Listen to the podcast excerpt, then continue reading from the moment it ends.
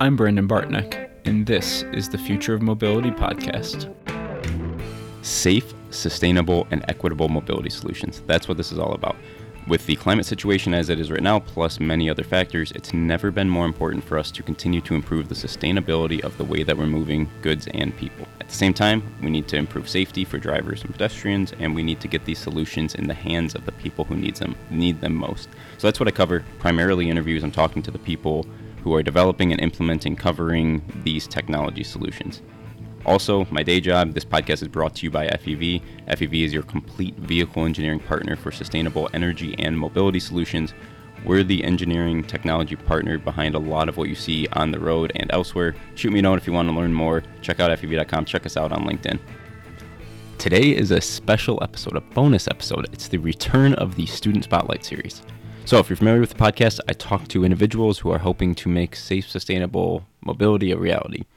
Doing that again today with a little twist. So today and the next few weeks, I'm going to be featuring a few students, so individuals who are pursuing degrees with aspirations to make an impact and help make safe, sustainable mobility solutions a reality. Today, I'm talking with Francis Dunn. Francis is a second year doctoral student in material sciences at the Hydrogen Properties for Energy Research HYPER Laboratory at Washington State University. He's interested in developing new storage methods for liquid hydrogen and oxygen made of polymeric materials for both the aerospace industry as well as clean energy applications. So, most of the discussion here, we're talking about hydrogen. So, if you've followed the podcast, uh, hydrogen's a hot topic. It's potentially a key part in decarbonizing the mobility sector, particularly the difficult to decarbonize segments and applications, which includes aerospace, so aviation as well as space, and then a, a few others. Um, so, if you're familiar with hydrogen, not the easiest thing to uh, to, to store. So gaseous hydrogen has its downsides. Liquid hydrogen, you got to keep super cold, and there's a lot that comes with that. So interesting discussion with Francis about what he's focusing on, the work that he's doing, trying to overcome some of these challenges, and also how it's going to be applicable in the future. Also, was able to talk with Francis a bit about how he's thinking about his career, how he's thinking about being productive and keeping the eyes on the prize, and, and all, all these fun things. So, really fun discussion please enjoy this Student Spotlight episode with Francis Dunn. All right, today for this special uh, Student Spotlight episode, I'm joined by Francis or Francis Dunn. Francis, thanks for coming on. Yeah, thanks so much for having me. Yeah, I'm. Uh, this is cool. You cool work that you're doing. So really looking forward to the uh, the conversation here. Could you could you share a bit about kind of who, who you are and, and what you're doing? Yeah, so I grew up in California. I came to Washington State for my undergrads in material science engineering. Uh, I did a lot of research as an undergrad, uh, especially in sort of polymer science and chemistry. Um, and then now I'm a PhD student still at Washington State University. I got a position at Washington State's uh, Hydrogen Properties for Energy Research Lab, otherwise known as the HYPER Lab. Um, and so now I do, I develop sort of new uh, hydrogen, liquid hydrogen storage technologies using um, polymers, polymer materials. So, yeah. What drew you to poly- polymers and material science? I mean, uh, it's it's especially in this application. I think it ends up being a pretty exciting field, but also when when when we say the word polymers, I guess uh, not the most exciting thing, kind of on the surface level. So, what what got you interested yeah. in this field? Yeah, so I, I took I just kind of stumbled into it. It felt like I took a intro class as an undergrad and really liked um, sort of all the topics that were presented. And then once I was like a junior, I think I took my first polymers focused course. Um, and I also got into the lab who uh, with the professor who taught that class. Um, and I just really I like manufacturing and synthesis work a lot. Um, so it kind of made sense. And then I also kind of like the broadness of polymers. They're used obviously everywhere. You can go a lot of different directions with your career that way. Um, so I just thought it was a enticing field. What then led you to to the hyper lab and kind of the, the hydrogen focus? Yeah, uh, so I a big I guess passion or a big reason why I wanted to be an engineer was climate change related issues. Um, so that's also I got excited about polymers as an undergrad. I was doing a lot of like biodegradable work with proteins, which are you know kind of a polymer. Um, and then so I was looking for any way to get into or stay in the sort of clean energy space. Um, and I interviewed with Dr. Leachman. I didn't know much. Sorry, that's uh, the head of the founder of the Hyper Lab. Mm-hmm. and at the time, I didn't know too much about hydrogen, um, but it sounded really exciting, and they had a cool project for me to work on. So it kind of just was a natural fit. Hey, can you share? I know the, there's you can't share necessarily everything about all, all, that you're doing, but can you share anything about what that cool project was?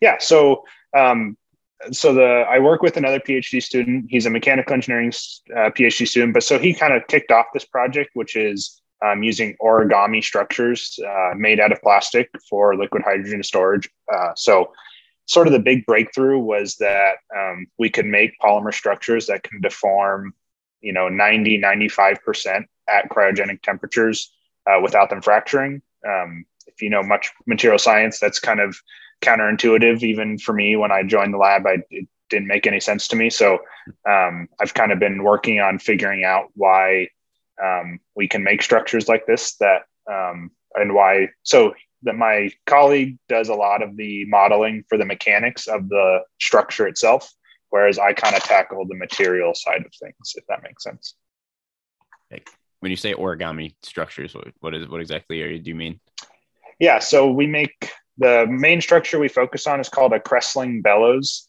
um, so it's uh, I mean, it's kind of hard to describe without just looking at it.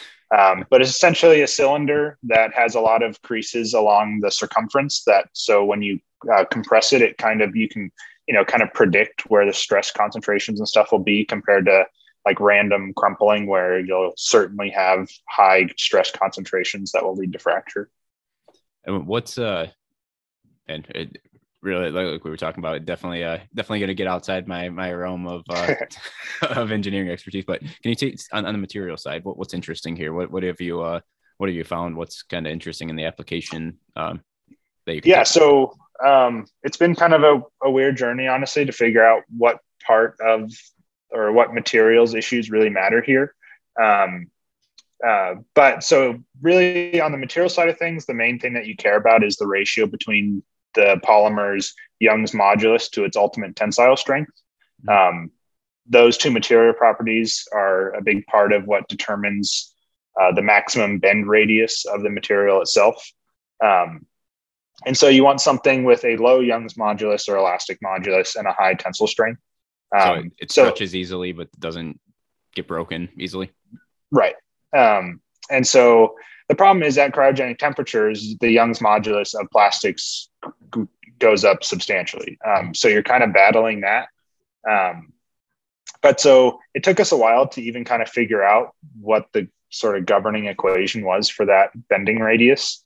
Um, and so now that we've gotten there, now I I currently have some um, like fellowship applications and stuff out to start doing uh, my own material synthesis work to make new polymers or polymer composites that are particularly geared towards maximizing that ratio for this work.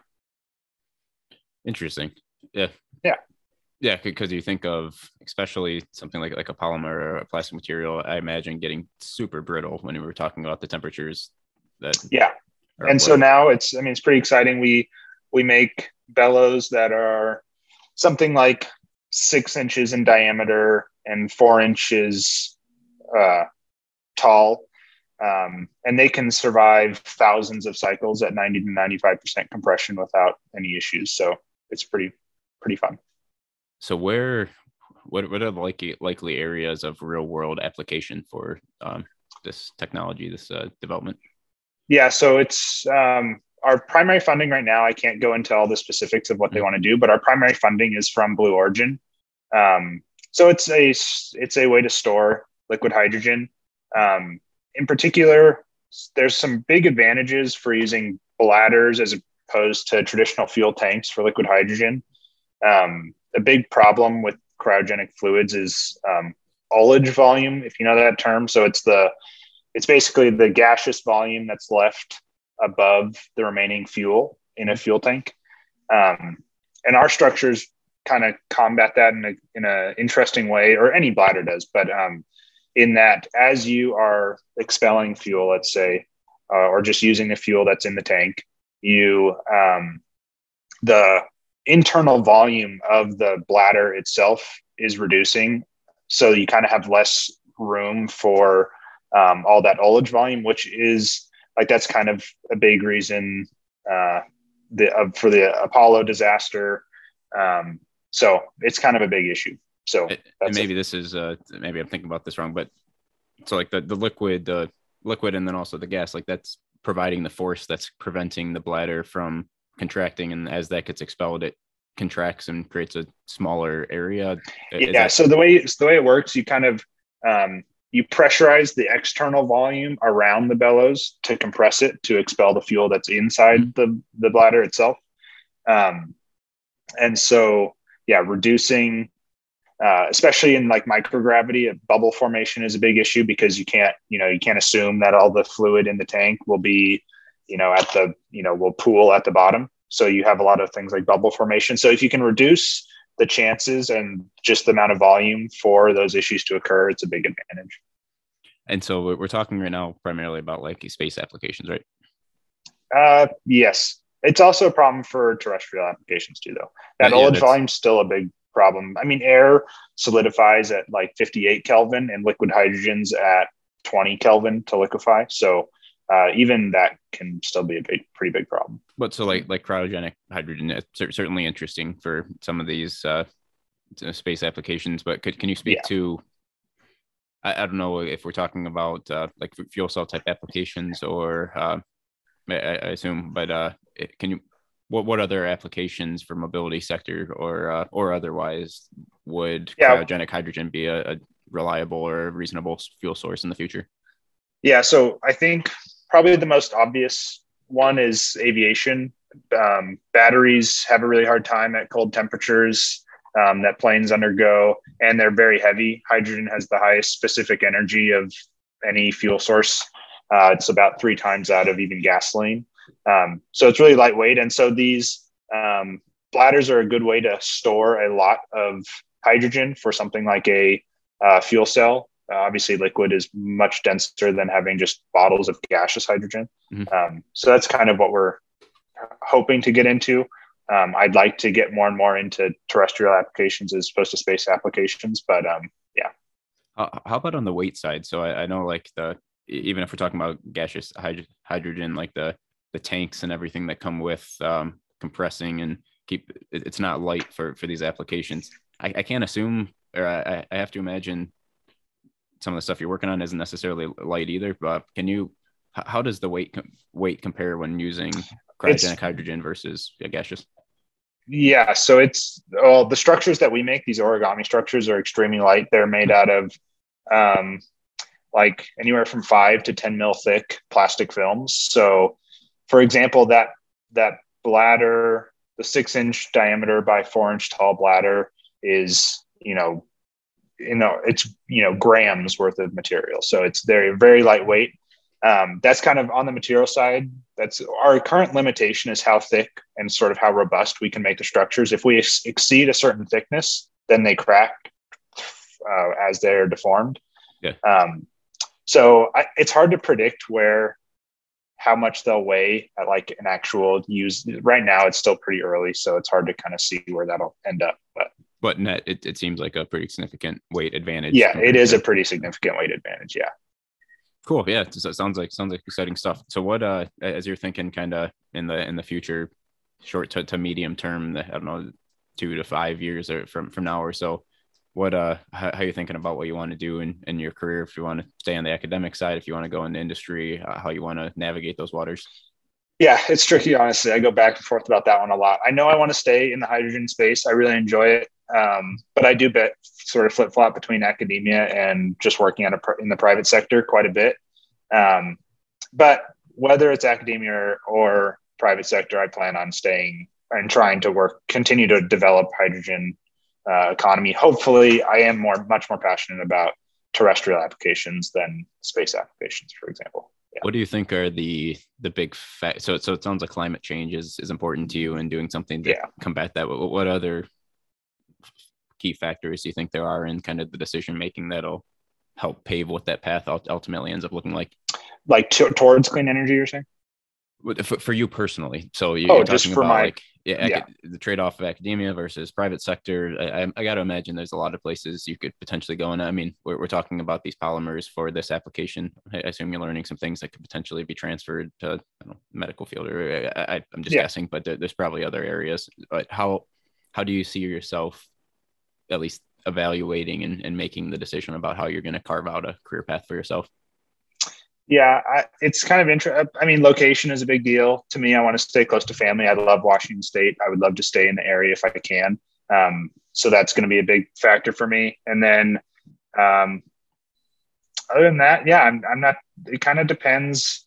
For example, if I get if something like a fellowship, that'll probably steer me in a certain direction versus um, another. And so. Yeah even even what the rest of my I'm, I'm a second year phd student. I probably have either two or three years left. And so uh, honestly even depending what where my phd takes me will play a big role in where i end up afterwards.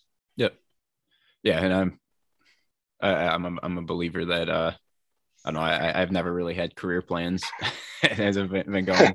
You know, I, I, started with Boeing out of college um, to focus on these aviation. Oh, and awesome. Yeah. Came came to FEV without really knowing what we did five years ago, and then I've kind of found a passion and carved uh, an area that, that really fits. Well yeah, I'm, I'm kind of even if you had asked me, you know, two years ago, I I would have never guessed I'd be working on in hydrogen. It was not even on my radar, and now I couldn't be happier. So yeah, it seems like I'm I'm on a journey. Yep. Yeah, and I, wonder. So, uh, I'd be curious to, to get your opinion and, and how you've approached this. But so personally, I've I've tried to take the approach of valuing kind of experience, skill generation, and whatever seems. So, like if I I wanna when I started this podcast a year and a half ago, I figured, okay, this is something that I, I, didn't know if I'd be doing it a year and a half plus ago. Um, I figured, you know, worst case, it's going to help me be a better speaker because I didn't think uh, I, was, I, was, a great, uh, great yeah. speaker it's going to introduce me to a lot of people who uh, who are working on interesting things and could potentially open doors. And so it, it seemed like kind of a no brainer, even if I did five episodes and called called it quits. That you know it was would check a few boxes. Right. Is, do you have kind of a I don't know an overall framework that you're using to try to try to think about that, or is it uh, maybe maybe less intentional? Uh, no, I mean, like a big part of what drew, drew me to the Hyperlab, for example, um, it's we we set it up in a very I would say a very unique way compared to the other labs I've been in. So each graduate student kind of runs a team of undergrads. Um, so that's I knew that would be very valuable for my professional life too. Just learning how to sort of be in a more leadership position. It's hard to find that in uh, as a PhD student, for example. Um, and so I I really try to think about uh, what I'm offered and how that'll relate to my future, of course. Um, I think most engineers often end up as in management positions or stuff like that as their career goes on. And so I'm trying to be as valuable as possible to wherever I end up essentially. Yeah, cool. And maybe the the last last comment and question I had. So so one thing that was interesting, right, in that uh the if you want to call it a, a expressing interest in the students thought like experience uh, entry you know i had kind of a, a form and then i had a social media um, component that i had uh, yeah you requested and i, I think you're, you're the, uh, the only one to reach out and say hey uh, i filled out this form but i'm off of social media yeah can, can you speak to uh and that definitely seemed like a conscious decision right so, so can you, can you yes. speak to uh what went into that or how you made that choice and then how, how that's going for you if it's still going on? Yeah i mean i'm a relatively private person and i also just don't really like um, a lot of the issues that i think social media is sort of causing in a lot of our lives. Um, i also think it's a distraction from what i really care about which for me has kind of at least in my adult life certainly always been climate change um, and helping out wherever i can with that issue and so i kind of it's an easy choice for me to just if I never start, I, that addiction will kind of never kick in. So I try my best to just do what I I can, and uh, hopefully contribute the best of my abilities. So it seems like just a distraction. Are you familiar at all with the uh, the professor, author, speaker uh, Cal Newport? Uh, that name um, bell? I I actually I have heard the name. I don't know a lot though what one of the things he, he advertises is kind of uh, and I, I can't remember exactly so i have his book Deep Work um, in a World Without Email here on my desk, and one of the things that he advocates is, is being very conscious about the way that you use uh, social media and either not using it or using it in a way that serves you and not so that you, you serve it. So. Right. Yeah. And I, I totally accept that a lot of people, it's a very valuable tool and it adds a lot to their life. And so it's, it's not, I'm not trying to preach this by any means, but for me, it just, it's simpler if I avoid it. Yeah.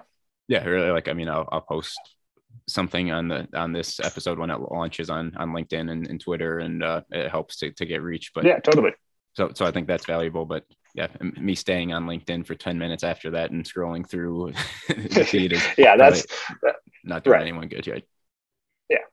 Cool. Well, Francis, I, I think really, uh, really appreciate you, you, you joining for this uh, students at Spotlight series. It's been well, a lot of fun learning. It sounds like you're doing really, really cool work. So, uh, been, been fun talking. Uh, yeah, but best of luck to you. Awesome. Thank you so much for having me on. It's a great opportunity. Yep. Thanks. Have a good one. Bye. The Future Mobility Podcast is brought to you by FEV. For more than 40 years, FEV has been a global leader in the development of mobility solutions for the transportation industry. With a team of experts passionate about innovation through the design, development, integration, and validation of turnkey vehicle and propulsion system technologies, FEV is your partner for the development of future mobility solutions. I'm your host, Brandon Bartneck. If you want to learn more or get in contact, share feedback or questions, the best place to find me is on LinkedIn at Brandon Bartneck. Thanks for listening.